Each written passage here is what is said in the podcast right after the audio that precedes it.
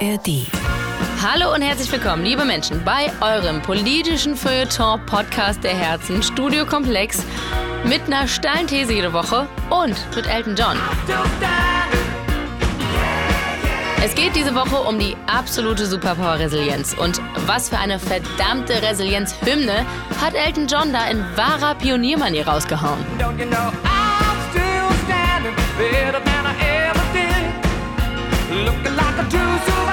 Der Begriff Resilienz hat bei uns einen echten Siegeszug angetreten. Von der Ratgeberecke über Coaching-Workshops bis hin zum Reality-TV. Bruder, lass dich nicht verarschen. Du musst einfach resilienter werden. Wie gut wäre es, wenn wir auf unseren Seelen mindestens genauso viel Hornhaut hätten wie Barfußläufer an der Ferse? Resilient zu sein, also aus Krisen unbeschadet oder nein, besser noch gestärkt wieder rauszukommen, das klingt einfach nach der Ultima Ratio in Zeiten wie diesen. Eine globale Krise. Krieg in Europa. Eine schwere Wirtschaftskrise. Die unterschätzte Megakrise. Klimakrise made in Germany. Humanitäre Klimakrise. Und deshalb sollten nicht mehr nur einzelne Menschen, sondern gleich ganze Organisationen, ganze Gesellschaften resilient werden. Deshalb werden wir unsere Resilienz stärken. Investitionen in die europäische Resilienz. Eine Verbesserung der Resilienz. Auch da wieder das Fachwort Resilienz. Resilienz aufzubauen in der Bevölkerung. Also her mit dieser Superpower Resilienz.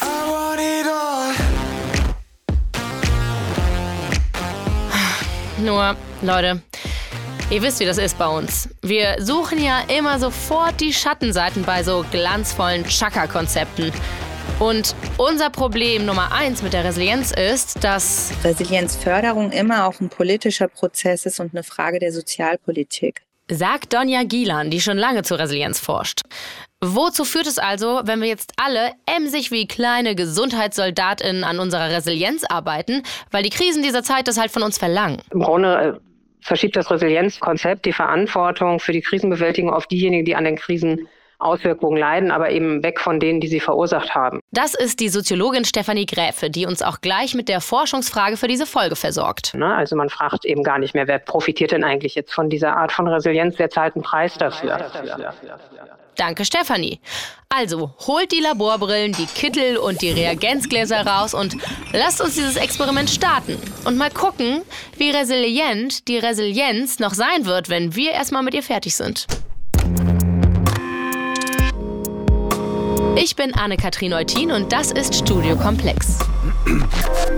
Diese und 54 weitere Folgen von Studio Komplex findet ihr in der ARD Audiothek und überall sonst, wo es Podcasts gibt. Aber zurück in unser Versuchslabor, in dem wir zum einen mit unseren GesprächspartnerInnen das Resilienzkonzept challengen und zum anderen in den physischen Materialtest gehen. Unser Versuchsleiter für Materialkunde wird den Resilienzbegriff so einigen knallharten Tests unterziehen. Denn aus der Materialkunde kommt die Resilienz ganz ursprünglich. Und mit ihren eigenen Mitteln wollen wir sie schlagen. Mein Name ist Reinhard Duxelt. Ich arbeite im Graunhofer Institut für Thesenstabilität und rhetorische Adaptronik und entwickle hier Resilienztests für Begriffe. Äh, nach den Kriterien der klassischen Werkstoffkunde ist ein Material ja resilient, wenn es nach einer Verformung wieder seine ursprüngliche Gestalt annimmt. Wir verformen es also durch Zug äh, oder Stoß oder Druck oder alles gleichzeitig hat alles keine bleibenden Folgen. Beeindruckend. Schade, dass ihr das nicht sehen könnt. Aber mit Menschen sollte man es nicht machen. Upsi, machen wir aber. Naja, oder macht halt das Leben mit den Menschen. Auch in der Psychologie hat der Begriff nämlich in den 50er Jahren an Bekanntheit gewonnen. Hawaii, Hawaii 1957. Die US-Psychologin Emmy Werner untersucht die Langzeitfolgen der sozialen und familiären Bedingungen auf das Leben von Kindern aus dem Jahrgang 1955. Ein Drittel von ihnen wächst in schwierigen Verhältnissen auf. Armut, Gewalt in der Familie, Benachteiligung. Wir wollen einfach wissen, wie sie auch in diesem hochgradig schwierigen sozialen Umfeld zurechtkommen und ob sie später selber in stabileren Verhältnissen leben. Später, das heißt in einigen Jahrzehnten. Forschung braucht manchmal Geduld. Viel Geduld. Einige Jahrzehnte später, 2008, wird eine Studie veröffentlicht, die Kawaii-Längsschnittstudie. Die Kinder von damals sind jetzt über 50 und bei weitem nicht bei allen hat die Herkunft das Schicksal vorbestimmt. Selbst aus der Risikogruppe aus schwierigen Verhältnissen hat es ein Drittel geschafft. Sie haben Abschlüsse, Jobs, stabile Beziehungen, eigene Familien, weniger chronische Krankheiten, eine geringere Scheidungsrate und ein positiveres Selbstbild. Sie waren und sind resilient. Nach und nach gab es dann immer mehr Studien, die Hinweise auf psychische Resilienz gegeben haben. In Deutschland wurde aber erst 2014 ein Resilienzzentrum eröffnet, in Mainz. Und in Mainz arbeitet auch Donja Gielan. Ich habe Psychologie studiert, ähm, bin schwerpunktmäßig im Kontext von Resilienzforschung tätig. Dort beschäftige ich mich mit Schutzfaktoren, die Menschen dazu befähigen, mit stressvollen Situationen, Krisen, kritischen Lebensereignissen besser umzugehen. Ähm, ich beforsche auch das Themenfeld systemische Resilienz, also welche strukturellen Rahmenbedingungen müssen gegeben sein, damit Menschen ihre psychische Gesundheit stärken können. Und ich bin ähm, gleichzeitig auch noch äh, in der Therapie tätig. Und Donja Gielan bringt uns bei der Definition von Resilienz jetzt zu Anfang mal auf einen gemeinsamen Nenner. Ganz konkret verstehen wir die psychische Widerstandsfähigkeit darunter. Und das bedeutet, dass Menschen trotz Stressoren ihre Funktionsfähigkeit, ihre psychische Stabilität beibehalten oder eben nach kurzer Zeit wieder zurückerlangen. Also es ist im Prinzip sowas wie ein gutes Gefühl von Selbstwirksamkeit zu haben oder wie würdest du das genauer beschreiben hinsichtlich der Eigenschaften? Genau, also es ist ähm, eine gute Frage, weil hinter diesem Begriff verbergen sich eigentlich ganz viele unterschiedliche Faktoren. Also zum einen sind es Faktoren, die man auf der Einstellungsebene festmachen kann. Ähm, das sind Aspekte wie Selbstwirksamkeitserwartung, eine realistische, optimistische Grundhaltung. Ähm, aber auf der anderen Seite sind es auch Fertigkeiten und Kompetenzen, die man eher so in der aktiven Handlungen festmachen kann, also sowas wie Bewältigungsbemühungen, eine Situation zu lösen oder seine Emotionen durch positive Aktivitäten zu regulieren. Und insgesamt kann man sagen, so eine geistige Flexibilität, also Wendigkeit, wenn ich in der Lage bin, mein Denken und Handeln schnell an neue Situationen anzupassen, dann stärkt das auch meine Resilienzfähigkeit. Okay, ich merke, diese Resilienz ist ja wirklich ein ganz schön flexibles Material. Aber wie flexibel ist sie wirklich? Das ist ja unsere Frage. Äh, also wie resilient ist die Resilienz? Und da habe ich eine Versuchsanordnung entwickelt, mit der wir nicht nur Werkstoffe, sondern auch Begriffe testen können. So, wir setzen die Resilienz allerlei Verformungen aus. Von hier wird ständig auf ihr herumgekaut, von der anderen Seite heftig auf sie eingehackt. Ja, und das Ergebnis, das kümmert die Resilienz wenig. Beeindruckend. Aber wir sind ja erst am Anfang. Das hört sich ja tatsächlich so an. Also eigentlich man findet ja so gar nichts Negatives an Resilienz, wenn ich mir das so anhöre. Gibt es irgendetwas, das resilienten Menschen eigentlich entgeht, gerade durch ihre Resilienz, oder ist das einfach wirklich die Superpower? Ja, also das kommt immer an, welches Verständnis man von Resilienz hat. Ich glaube, die Gefahr dieses Konzeptes ist, dass Menschen einfach das Gefühl haben, dass sie ähm, ständig ja positiv gestimmt sein müssen, aktiv sein müssen, all das, was diese Resilienzfaktoren ja auch symbolisiert. Aber da muss man wirklich sagen, dann wird das Konzept der Resilienz falsch verstanden, weil Resilienz bedeutet ja nicht, dass man so ein Einzelkrieger wird und durchs Leben gewappnet kommt, sondern es bedeutet auch sich zurückziehen. Es bedeutet auch in sich gehen und zu spüren, wo sind die eigenen Schwächen, wo sind die eigenen Grenzen, wo muss ich Nein sagen, wo kann ich mich vielleicht und will ich mich auch gar nicht weiterentwickeln. Okay, wenn wir nach der sehr dezidierten Definition von Donja gehen, dann ist Resilienz halt wirklich das Teflon der Psychologie. Komplett unangreifbar. Einfach nur geil, geil, geil. Hat unser Versuchsleiter Professor Duxelt hier denn schon alles probiert? Wir greifen zu stärkeren Mitteln. Ätzende Kritik, hier von links, hochdosiert am Minuspol. Gleichzeitig die Einwirkung einer toxisch positiven Psycholauge von der anderen Seite. Und das Ganze unter Spannung. Was sehen wir? Die semantische Kristallstruktur der Resilienz bleibt stabil, ebenso wie die affektiven Performanzwerte. Also populär wissenschaftlich gesagt, das tropft an der Resilienz alles ab. Sie bleibt so wie vorher. Okay, sind wir jetzt schon am Ende? Sind wir zu schwach und die Resilienz zu stark? Oder schlagen wir sie vielleicht mit ihren eigenen Mitteln? Denn Meine psychische Widerstandsfähigkeit, die bäumt sich hier ganz schön auf, wenn diese Resilienzdefinition hier jegliche Kritik durch flexibelste Anpassung abperlen lassen will wie Teflon. Selbst wenn Donja von einer Missinterpretation spricht, von so einer Art populärwissenschaftlichem Irrtum, das Verständnis von Resilienz als eine Art Konformismus, also eine unendliche Anpassungsfähigkeit, ist ja trotzdem in der Welt und es wird in zig Ratgebern und Coachings genauso gelehrt. Das beliebteste Konzept? Die sieben Säulen der Resilienz. Erstens Optimismus. Wer persönlichen Niederlagen und schwierigsten Situationen eine positive Facette abgewinnen kann, tut sich leichter mit neuem Mut durchzustarten. Was dazu verhelfen kann? Ein Glückstagebuch. Zweitens Akzeptanz. Annehmen, was ist und es sogar lieben. Drittens raus aus der Opferrolle. Okay, das waren jetzt erst drei von sieben Säulen, aber ihr habt's verstanden, oder? Ja, ja, danke, passt schon. Also es geht jedenfalls hart in die Richtung, sei ein Löwe und kein Kätzchen.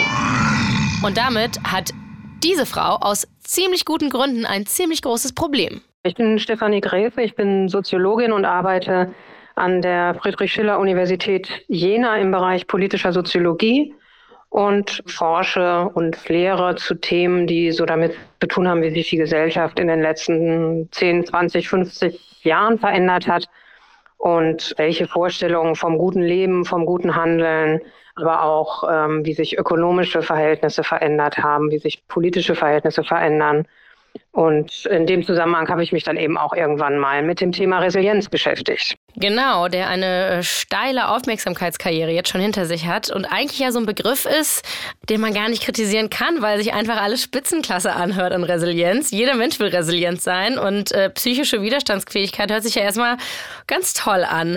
Aber du hast trotzdem ein ganzes Buch mit Kritik daran gefüllt. Wie hast du das gemacht?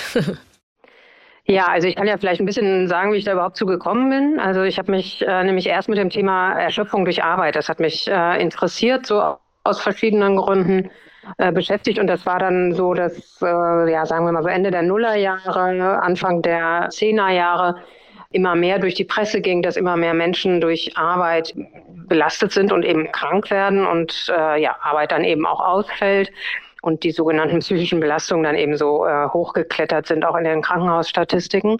Und das hat mich interessiert und in dem Zusammenhang habe ich dann auch immer geguckt, weil ähm, die Ratgeberbranche, das ist ja so ein ganz wichtiger Bereich in unserer Gesellschaft, also an Bahnhofsbuchhandlungen, aber auch eben in Medien und so weiter, also diese Lebenshilfe. Ähm, Ecke und man kann soziologisch so ein bisschen davon ausgehen, dass sich in dem, was da so thematisiert wird, immer auch so ein bisschen zeigt, womit sich eine Gesellschaft gerade beschäftigt.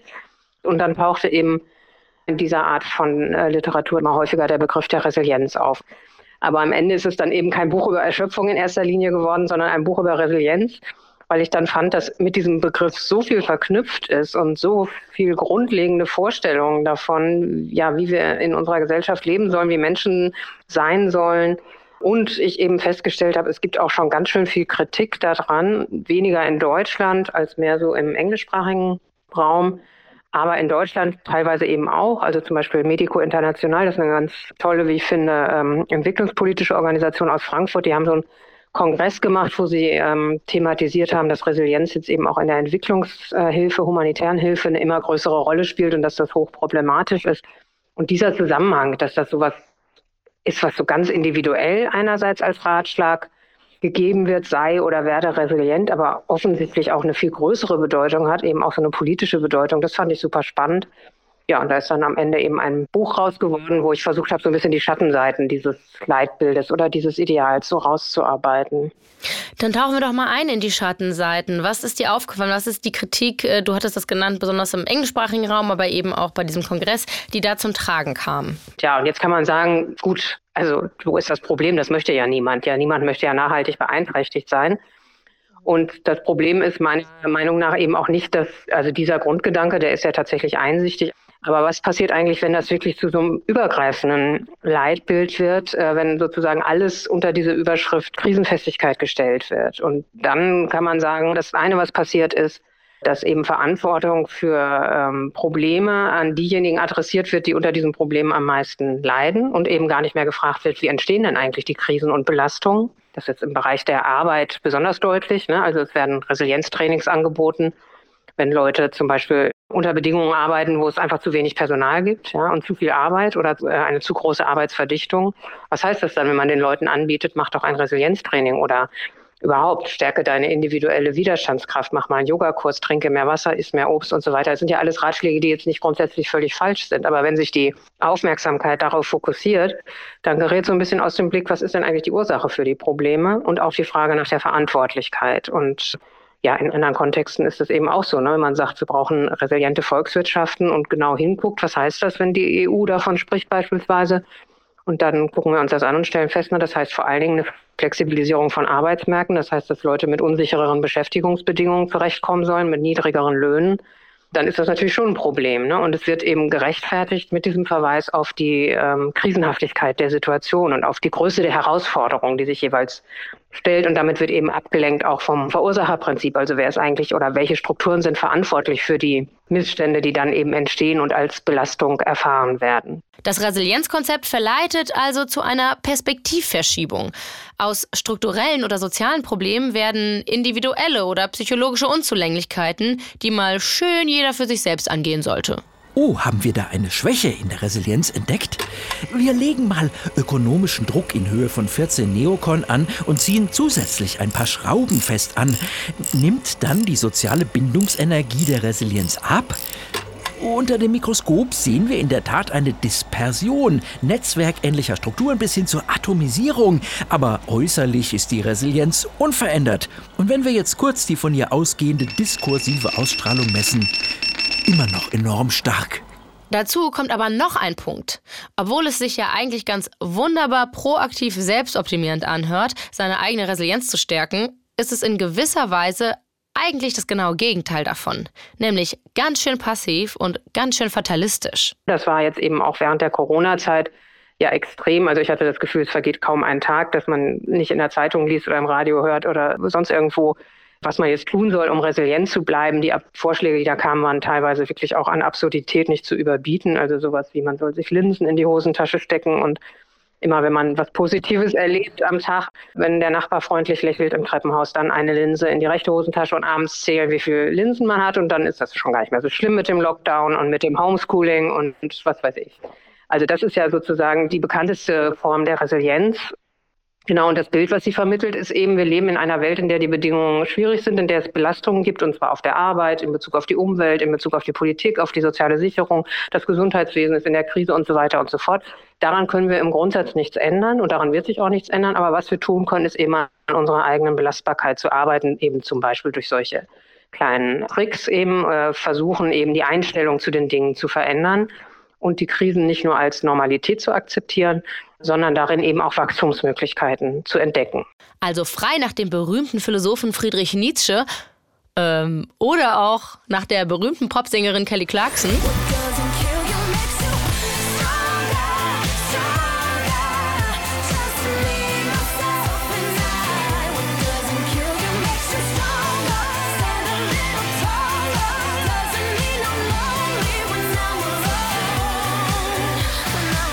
Wenn man es konsequent weiterdenkt, dann landet man dabei. Wir müssen es eigentlich begrüßen, weil eben nur in der Auseinandersetzung mit Krisen, Schocks und Katastrophen können wir eben unsere Resilienz überhaupt auch ausbilden und weiterentwickeln. Deswegen brauchen wir das eigentlich auch. Es kann dann also im Grunde, wenn man es äh, konsequent zu Ende denkt, gar nicht mehr darum gehen, Krisen zu vermeiden, sondern wir müssen sie suchen und das wird tatsächlich teilweise eben auch so gesagt. Ne? Also dass zum Beispiel so ein bisschen Traumatisierung gar nicht so schlecht ist für die persönliche Entwicklung, ne? weil es eben dazu führt, die Resilienz auszubilden. Klingt fast schon absurd, wenn man den Gedanken wirklich so weiterspinnt, oder? So in die Richtung, friss Staub, weil Dreck reinigt den Magen.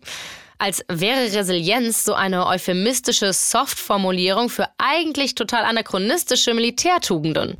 Nehmt optimistische Haltung an, die Augen geradeaus und auf die Zukunft fokussiert. Auf die Zukunft, habe ich gesagt. Geht das auch ein bisschen lösungsorientierter? Na?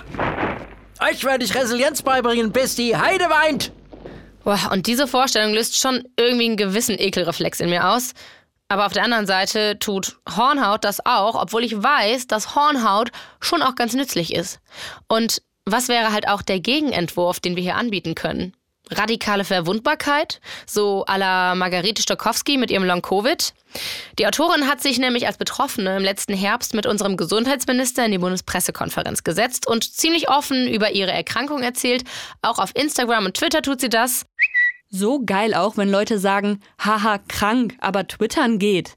Ja, Klaus, es ist halt so, dass ich auch liegend oft noch was am Handy machen kann. Und es fällt mir halt leicht, während du einfach 130 Jahre alt bist und dein MacBook Schlepptop nennst. Sie pariert das also auch ganz schön gekonnt. Und dann kann man natürlich die Frage stellen, ist das, was Margarete Stokowski da macht, am Ende auch eine Form von Resilienz? Mit Long-Covid umzugehen und dagegen anzugehen, dass sie zum Beispiel als PR-Hure von Karl Lauterbach beschimpft wird.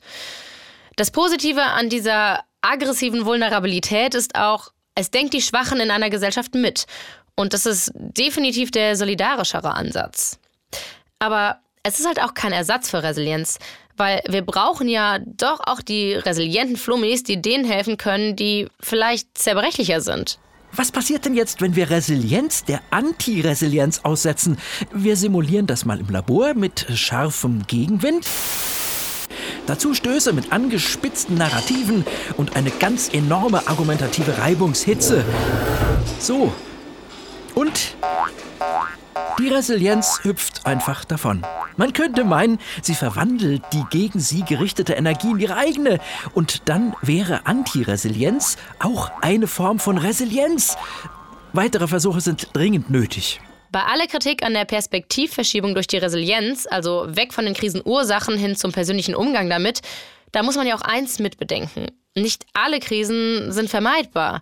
Und ich brauche echt keine Glaskugel hier, um jedem Einzelnen und jeder Einzelne unter uns zu prophezeien, Krisen, die werden auch euch treffen.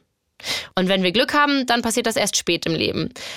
Wenn es nicht so gut läuft, dann schon früher, wie bei Katharina Afflerbach. Ja, in meiner Familie hat das Schicksal vor ein paar Jahren zugeschlagen, im Mai 2016. Und da ist mein kleiner Bruder, da war er 35, von einem alten Mann überfahren worden, also im Straßenverkehr. Und es war also ein nicht vorhersehbarer Verlust, wo wirklich von einer Sekunde auf die andere das ganze Leben aus den Angeln gehoben wurde. Kannst du dich noch an den Moment erinnern, als du davon erfahren hast und was dann dir vorgegangen ist? Ja, also diesen Moment habe ich noch sehr, sehr plastisch vor Augen, weil ähm, im Grunde sofort mein Körper die Regie übernommen hat. Also ich habe so laut wie noch nie in meinem Leben angefangen zu schreien. Mein ganzer Körper hat sich verkrampft. Ich konnte kaum noch das Telefon festhalten. Ich habe immer wieder seinen Namen geschrien. Ich habe dann auch meine Geschwister angerufen. Ähm, ja, es war einfach eine solche Wucht und eine solche Gewalt, die von mir Besitz ergriffen hat. Und ich muss aber auch dazu sagen, was ich gleichzeitig hatte, war die absolute Erkenntnis, dass das jetzt so ist. Also ich habe den Fakt nicht in Frage gestellt. Das machen ja manche auch, dass sie das verleugnen. Aber mir war sofort klar, das ist passiert, das ist unwiderruflich und vielleicht war es deswegen auch so extrem, so massiv, dass mein ganzer Körper diese Botschaft dann irgendwie überwältigt und ausgedrückt hat. Dass Katharina direkt wirklich verstanden hat, dass ihr Bruder tot ist, das ist schon eher ungewöhnlich. Auch eher ungewöhnlich ist die Art und Weise, wie sie dann im Trauerprozess vorgegangen ist. Bei mir war kam eine besondere Lebenssituation zum Tragen. Und zwar, ich bin über die Sommermonate ein paar Mal als Sennerin auf eine Alp in der Schweiz gegangen. Also hab's auf so einer Berghütte gelebt und mich um die Ziegen und die Kühe und so weiter gekümmert. Und kurz bevor der Unfall von meinem Bruder passierte, stand schon der nächste Sommer in den Bergen wieder bevor. Ich hatte dann nur noch drei Wochen, bis die nächste Saison in den Bergen beginnen würde und musste mich dann entscheiden, was mache ich? Bleibe ich zu Hause in der Nähe von meiner Familie, in der Nähe von meinen Freunden und ehrlich gesagt auch in der Nähe vom, vom Friedhof, vom Grab, wo mein Bruder beerdigt wurde? Oder gehe ich doch wieder in die Ferne, was immerhin vier Monate Abwesenheit bedeutet hätte. Ich habe mich dann dafür entschieden und bin wirklich wieder auf diese Berghütte gegangen und hatte dadurch einen ganz anderen Verlauf in der Verarbeitung und in der Trauer als meine Familie zu Hause, weil ich in so ein ganz anderes Leben eingebunden war, in einen festen Rhythmus. Morgens um Viertel nach fünf musste ich aufstehen, in den Stall gehen zum Melken. Ich hatte da meinen festen Platz und meine festen Aufgaben, war praktisch den ganzen Tag draußen in der Natur, in diesen wunderschönen und mich stärkenden Bergen und habe auch ganz viel Zeit mit den Tieren verbracht, was mir natürlich auch ganz viel Wärme und Ruhe irgendwie gegeben hat. Aber meine eigentliche Trauerarbeit, mich meinem Schmerz zu stellen und den wirklich zu erleben und mich dem hinzugeben, das konnte dann erst beginnen, nachdem ich von diesen vier Monaten in den Bergen wieder zurückgekehrt war nach Hause, in meine Wohnung, in meinen Lebensalltag. So, und warum lassen wir Katharina diese Geschichte jetzt hier erzählen? Weil ihr Umgang damit ein ziemliches Paradebeispiel für Resilienz ist. Gerade auch die bewusste Entscheidung, sich der Trauer auch einfach mal nicht zu stellen, auch wenn das für viele in so freudscher Tradition irgendwie ungesund klingen mag. Das ist es nicht, das sagt auch die Psychologin Donja Gilan. Ja, also Verdrängung hat ja aus der Tradition der Psychoanalytik vielleicht in anderen Disziplinen eher negative Konnotationen. Aber wenn wir von Ablenkungen sprechen oder dass halt nicht jedes Trauma aufgedeckelt werden muss oder auch nicht jede negative Erfahrung ein Trauma darstellt und nicht für alles muss es eine Triggerwarnung geben, dann glaube ich, ähm, sind das schon wichtige Aspekte. Das heißt, wir dürfen nicht immer davon ausgehen, dass Stress uns schwächt. Wir wissen aus der Forschung, dass auch größere Stressereignisse Menschen langfristig stärken können wenn sie auf die, danach erstmal Regenerationsphasen haben und auch in der Phase quasi bestimmte Ressourcen aufbauen können oder Ressourcen an der Hand haben, die sie einsetzen können. Und deshalb denke ich, dass man sehr vorsichtig sein muss. Mit vielen Aspekten kommt der Mensch auch klar, ohne ja jedes Thema sozusagen zu psychologisieren. Mhm, also das Konzept der Verdrängung hat eigentlich einen schlechteren Ruf, als es das heute noch haben sollte. Durch eben, ich glaube ja auch durch neuropsychologische Erkenntnisse und so, ne? Genau, ja. Also aus der Resilienzperspektive würde man sagen, dann Ablenkung beispielsweise, Distanz, humorvolle Interpretation, das sind ja auch sogenannte Techniken des Verdrängens, die aber ja nicht darauf basieren, dass man komplett ein Thema beiseite schiebt, sondern äh, man holt sich einfach Ruhephasen und Timeouts, um dann vielleicht mit mehr Energie ein Problem anzugehen. Und deshalb denke ich, ist es besser, vielleicht von einem Timeout, von einer Ablenkung, von Humor und Distanzierungstechniken zu sprechen, als von Verdrängung. Tomato, Tomato. Dunja bestätigt uns jedenfalls, dass an diesem soldatik zackigem, was uns nicht umbringt, macht uns stärker, halt irgendwie doch was dran ist. Das sieht auch Katharina so, die den frühen Tod ihres Bruders verarbeiten musste. Würdest du sagen, du bist eine äh, resiliente Person? Mittlerweile ja. Also ich habe mittlerweile so viele Dinge in meinem Leben erfahren, ob es große berufliche Umbrüche waren, persönliche Enttäuschungen oder eben verschiedene Abschiede, mit denen ich nicht hätte rechnen können. Also ich meine jetzt nicht die 90-jährige Oma, die nach einem erfüllten Leben einschlafen darf, sondern Menschen, die mitten aus dem Leben gerissen werden, die mir ans Herz gewachsen waren. Ja, würde ich heute sagen. Und äh, du sagst mittlerweile, das heißt, du hast dir die Resilienz angeeignet oder denkst du, die war irgendwie angeboren? Ich denke, es ist beides. Ich habe sicherlich viele wertvolle Erfahrungen in meiner Kindheit und Jugend gesammelt, ohne mir damals natürlich dessen bewusst gewesen zu sein. Seien es die vielen Reibereien mit den Geschwisterkindern. Wir waren zu Hause fünf Kinder, wo du dich ja auch behaupten und deinen Platz finden musst.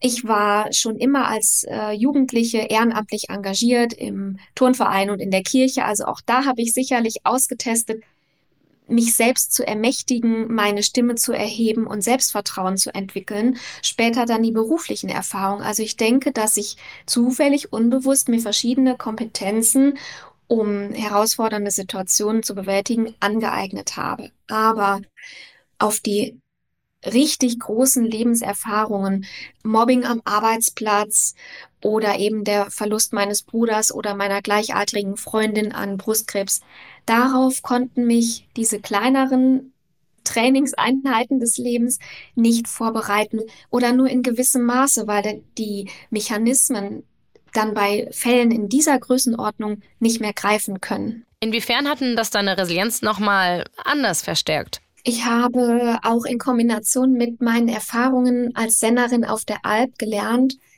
dass das Leben in Kreisläufen stattfindet. Und ich kann heute sehr gut akzeptieren, dass Dinge ein Ende haben. Und damit meine ich ganz banale Dinge.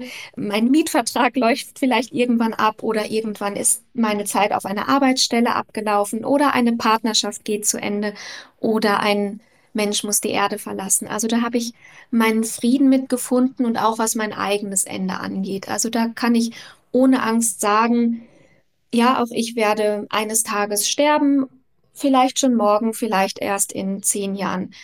Und darin steckt für mich eine große Ruhe. Und aus dieser Ruhe, dass ich eben sowieso nicht alles steuern kann, sondern dass Dinge sich fügen und finden werden, in dieser Ruhe kann ich mich hingeben. Klingt zwar irgendwie fatalistisch, aber auf die gute Art und Weise, weil es diese riesige Urangst, die vermutlich in den allermeisten von uns steckt, entwaffnet. Die Angst vor dem Tod. Aber wie realistisch ist es überhaupt, sich diese Form von Resilienz selbst anzueignen? Das habe ich Donja Gielan gefragt. Lässt sich denn in einer gewissen Art und Weise beziffern, wie viel Prozent quasi hm, genetische Prädispositionen sind und wie viel sich da noch erlernen lässt? Ja, also es gibt ja so eine 50-50, also die Hälfte ist durch die Anlagen, die restliche Hälfte durch die Umwelt determiniert. Aber so ganz genau muss man sich das natürlich dann sehr individuumsbezogen anschauen. Und das wird in einer großen Langzeitstudie der Uni Frankfurt und Mainz auch schon seit einigen Jahren gemacht. Und hier kann ich mal ganz kurz offenbaren, dass ich selbst einige Jahre Probandin dort war.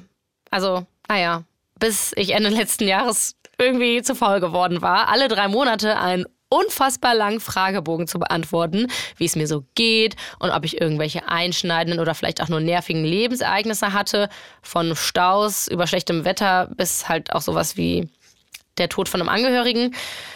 Und dieser Studienaufbau ist auch darüber hinaus echt komplex. Es gab nämlich nicht nur diese Fragebögen alle drei Monate, sondern es gab einen Fitnesstest, Haar- und Stuhlproben, um das Stresslevel zu messen. Es gab Reaktionstests und, und, und. Ihr merkt, es gibt einfach wahnsinnig viele Faktoren, die für Resilienz verantwortlich gemacht werden. Und der wichtigste und für Studien auch schwierigste Faktor ist, dass Resilienz nur über eine ziemlich lange Zeit gut erforscht werden kann. Wir können nur im Langzeitverlauf uns anschauen, wie verändert sich die psychische Gesundheit von Menschen in Angesicht von Stressoren. Und da merken wir dann in Studien, dass es interindividuelle Unterschiede gibt. Das heißt, ein und derselbe Stressor wirkt sich eben ganz unterschiedlich auf Menschen aus und führt dann eben auch zu ganz unterschiedlichen Bewältigungsstrategien. Aber Donja sagt auch, wir brauchen gute Ressourcen wie eine gute Bildung und ein liebevolles Umfeld, um resilienter zu werden. Katharina, die als Sennerin Auszeiten nehmen konnte und auch ziemlich behütet aufgewachsen ist, die hatte das ja in ihrem eigenen Fall auch schon ganz treffend beschrieben und geschildert. Diese Privilegien, die haben aber halt nicht alle. Das wirft auch Donja ein. Natürlich sind Ressourcen auch eine Frage der gesellschaftlichen Teilhabe und der Chancengleichheit, sodass Menschen, die beispielsweise unter Mehrfachbelastungen leiden oder sozial benachteiligt sind oder in irgendeiner Form äh, durch sozioökonomische Aspekte vielleicht nicht so viele Teilhabemöglichkeiten haben, die haben ja dann von Beginn an schwierigere Startbedingungen. Und wir wissen aus der Forschung, dass Gesundheit und ähm, Sozioökonomie oder Armut starke Zusammenhänge aufweisen sodass Resilienzförderung immer auch ein politischer Prozess ist und eine Frage der Sozialpolitik. Aha. Also selbst wenn Resilienz sich bei privaten und unvermeidbaren Krisenereignissen nun ja als relativ resilient gegen Kritik erweist, am Ende ist eben doch alles politisch.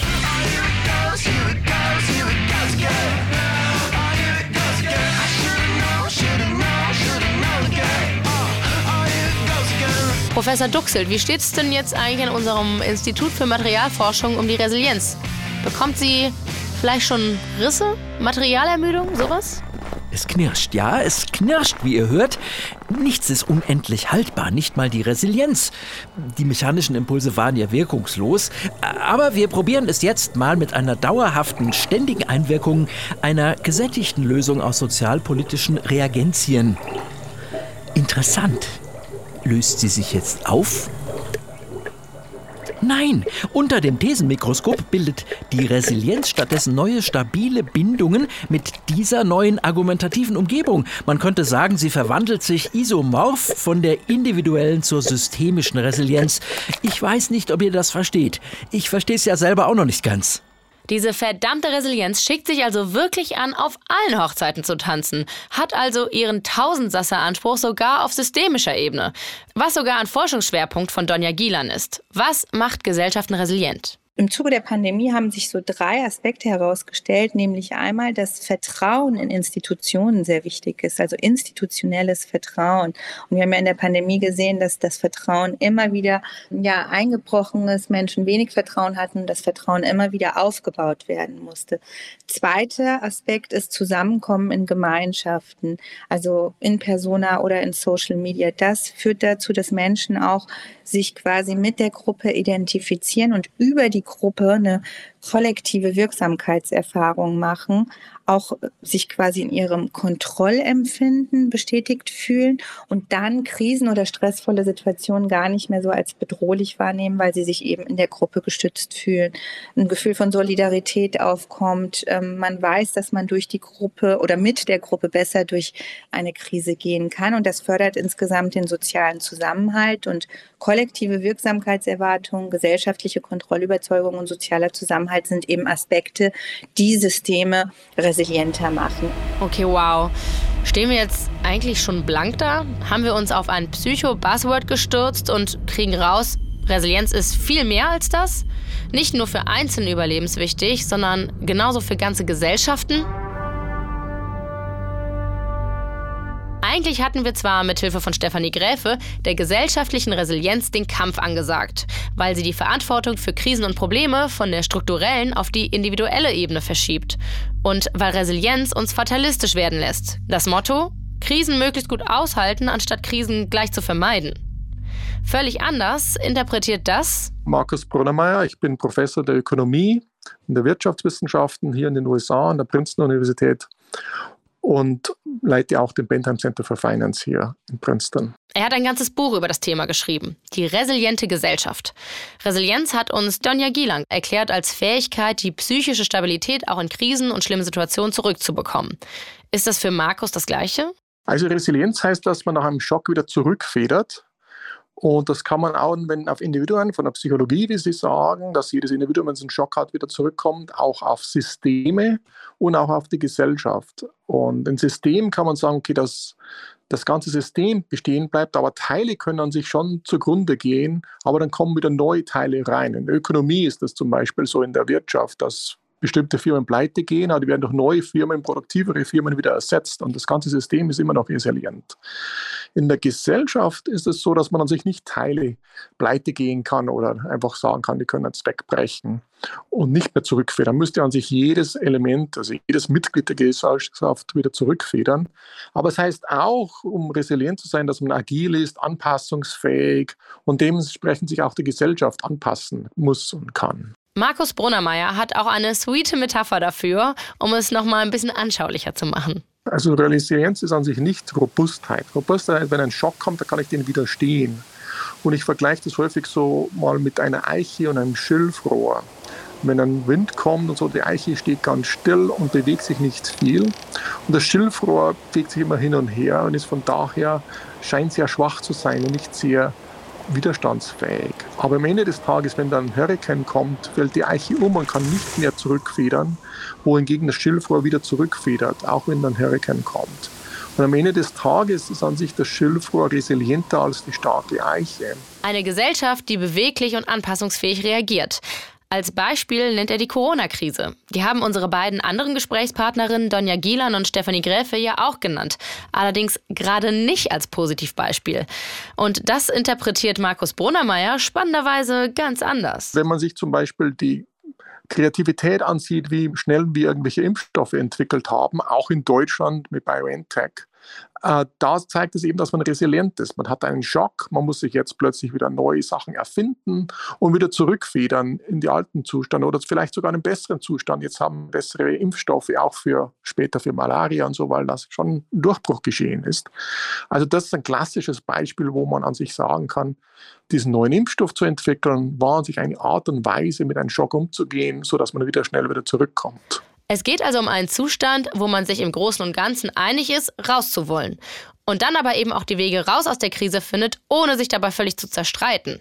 Aber so unzerstritten war Deutschland ja nun mal nicht in der Corona-Krise.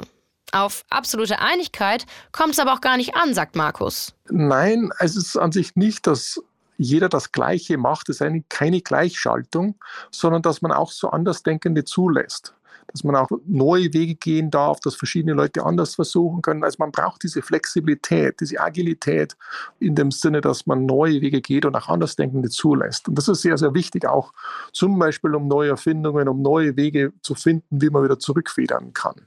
Und das ist eben sehr wichtig. Und das Zweite ist, ein System ist an sich wesentlich anfälliger, wenn es sehr gleichmäßig ist, dass sehr homogen ist, weil dann, das kann man zum Beispiel ganz schön zeigen, wenn man so einen äh, Wald hat, der nur von Eichen oder von bestimmten Bäumen besteht, dann ist der sehr anfällig gegenüber einem Schock. Wenn man jedoch einen Mischwald hat, dann ist der wesentlich weniger anfällig. Die Heterogenität, Diversität, die hilft an sich nicht so anfällig zu sein und auch schneller wieder zurückfedern zu können.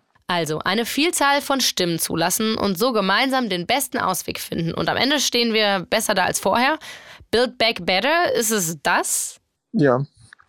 Es ist schon auch der Fall, wenn ein Schock kommt, jetzt kann das, was ich so eine Überresilienz äh, nenne, dass man an sich noch einen besseren Zustand erreicht.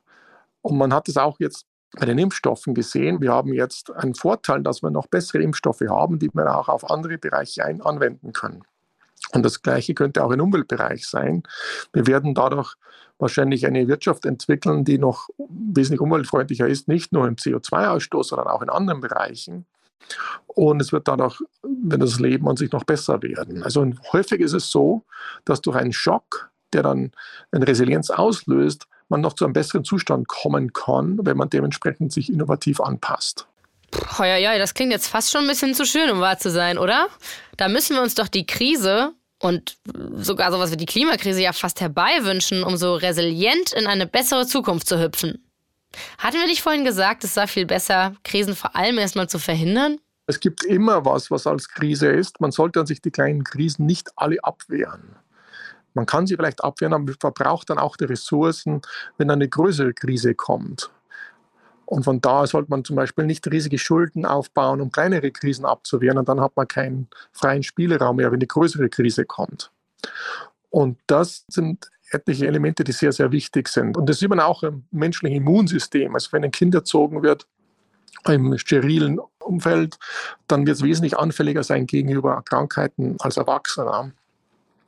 Und genau das Gleiche stimmt für die Politik, das Gleiche stimmt auch für die Gesellschaft als Ganzes. Ha, da sind wir doch wieder beim Dreck reinigt den Magen, ne? Aber solche biologischen Vergleiche haben ja meistens doch einen Haken. Es gibt ja auch Krisen, die einen nicht stärker machen, sondern einen einfach mal umbringen. Stichwort, die Revolution frisst ihre Kinder. Ich hab's heute so ein bisschen mit Sprichwörtern. Da hilft die Resilienz dann jedenfalls auch nichts. Also, ich weiß ja nicht, ich bin noch nicht so richtig überzeugt. Es ist an sich eine Argumentation, dass man an sich alle Schocks vermeidet und alle Risiken vermeidet. Und das meines Erachtens nicht möglich.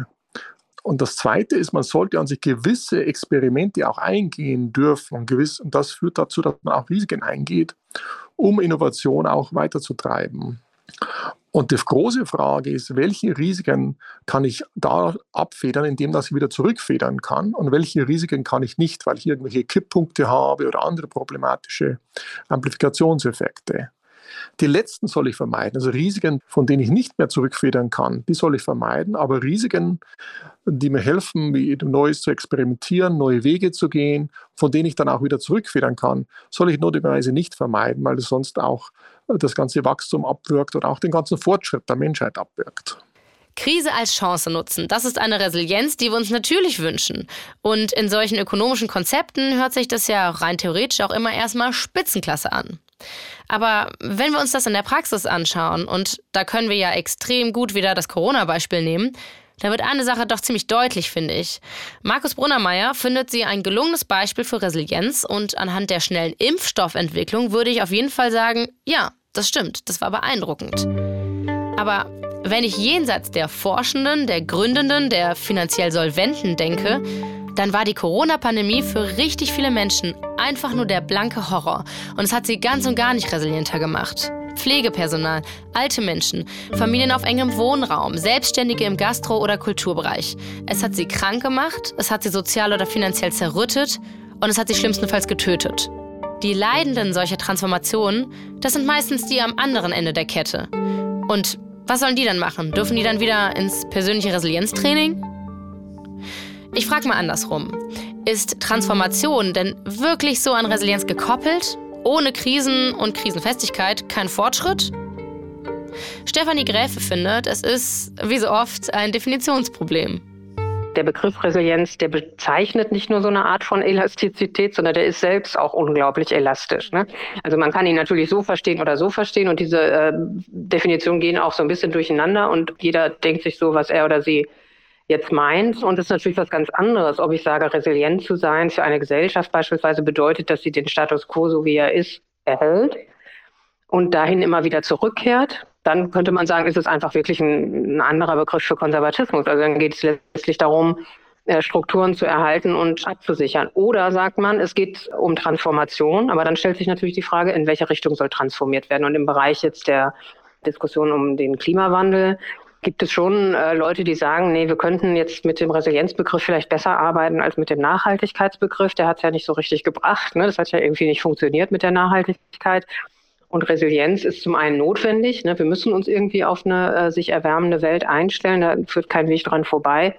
Und zum anderen trifft ja die Situation, in der wir sind, eher. Aber dann ist eben auch wieder die Frage, ne? also was heißt das jetzt genau? Heißt das, wir werden resilient, indem wir versuchen, zum Beispiel wie die FDP jetzt möglichst lange am Individualverkehr und äh, freie Fahrt für freie Bürger äh, festzuhalten, um bloß nichts zu ändern und die Atomkraftwerke nicht abschalten und so weiter und so fort. Ist das jetzt resilient? Ja? Oder wäre resilient eben tatsächlich diese Lebensweise grundsätzlich in Frage zu stellen und was dafür zu tun, dass Strukturen aufgebaut werden, die eben ökologisch und sozial verträglich sind. Und beides lässt sich eigentlich irgendwie mit dem Verweis auf Resilienz rechtfertigen, weil der Begriff eben so gummiartig ist. Ne? Und am Ende steht man vor dem gleichen Problem wie vorher. Man muss sich über unterschiedliche Konzepte des guten Lebens auseinandersetzen und streiten.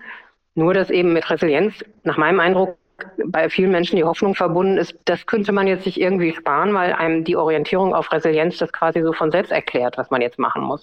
Man tut einfach das, was notwendig ist, ja. Und das ist natürlich Quatsch. Also, weil wir können immer noch und müssen immer noch darüber streiten, was notwendig ist und wie verändert und transformiert werden soll. Okay, also ist das Problem dann doch eher, dass Resilienz zu so einem Buzzword geworden ist und wir bashen dann eigentlich auch eher dieses Buzzword und nicht die Resilienz als Konzept selbst? ich würde von dem Begriff einfach so ein bisschen Abstand nehmen. Ne? Also ich würde sagen, der eignet sich für so ganz konkrete, überschaubare Zusammenhänge. Die Freundin, der ich helfen will, jetzt so ein bisschen besser durch eine Krise durchzukommen oder eben auch bezogen auf den äh, Klimawandel, wenn man jetzt sagen würde, was weiß ich, eine Küstenstadt, da macht es wahrscheinlich schon Sinn, jetzt sich zu überlegen, wie man jetzt Architektur gestaltet und so weiter. Dafür äh, kann man ihn verwenden. In dem Moment, wo er aber so ganz groß wird und eben auch so moralisch normativ so aufgeladen wird und für alles herhalten soll, was gut und wahr und richtig ist, wird es problematisch und dann würde ich eher Abstand halten und es stattdessen dann doch lieber mit älteren Begriffen wie Vernunft, äh, Autonomie, Kritik und eben vor allen Dingen auch eine Perspektive auf ja, auf gesellschaftliche Machtverhältnisse. Das geht eben im Blick auf Resilienz sehr stark verloren. Ne? Also man fragt eben gar nicht mehr, wer profitiert denn eigentlich jetzt von dieser Art von Resilienz, wer zahlt einen Preis dafür? Also ja, das Argument gegen Resilienz, das bleibt dabei natürlich irgendwie die ganze Zeit dasselbe. Es ist halt diese Perspektivverschiebung, die damit einhergeht. Aber sobald man den Resilienzbegriff eben politisch nutzt, und das tun wir, siehe Resilienzstrategien der EU oder UN oder WHO oder you name it, dann ist es halt immer ganz geil, den Schritt zurückzutreten und zu sagen, Moment, wovon sprechen wir denn da? Und hilft uns der Begriff gerade wirklich weiter oder verdeckt er vielleicht sogar, worum es eigentlich geht, wenn wir uns gesellschaftlich weiterentwickeln, also transformieren wollen? Wenn wir eine wirkliche Transformation wollen, was ich glaube, was wir brauchen, ja, angesichts der Situation, dann äh, werden wir auch darüber sprechen müssen. Wir werden über Machtverhältnisse sprechen müssen. Wir werden darüber sprechen müssen, wer die größten äh, Emissionen zu verzeichnen hat. Ja, wo eben zum Beispiel Eigentumsverhältnisse auch tatsächlich Transformationen blockieren und so weiter. Und das werden wir nicht durch so einen Begriff lösen, der quasi verspricht, wie so eine Zauberformel zu sein, dass man ihn einsetzt und dann sind auf einmal alle diese Probleme verschwunden. Das wird nicht passieren. Die letzte Versuchsanordnung bringt endlich die Schwachstelle der Resilienz zutage. Wir haben sie so weit aufgeblasen, dass sie den ganzen zur Verfügung stehenden Raum einnehmen möchte und sozusagen allgegenwärtig sein. Und da?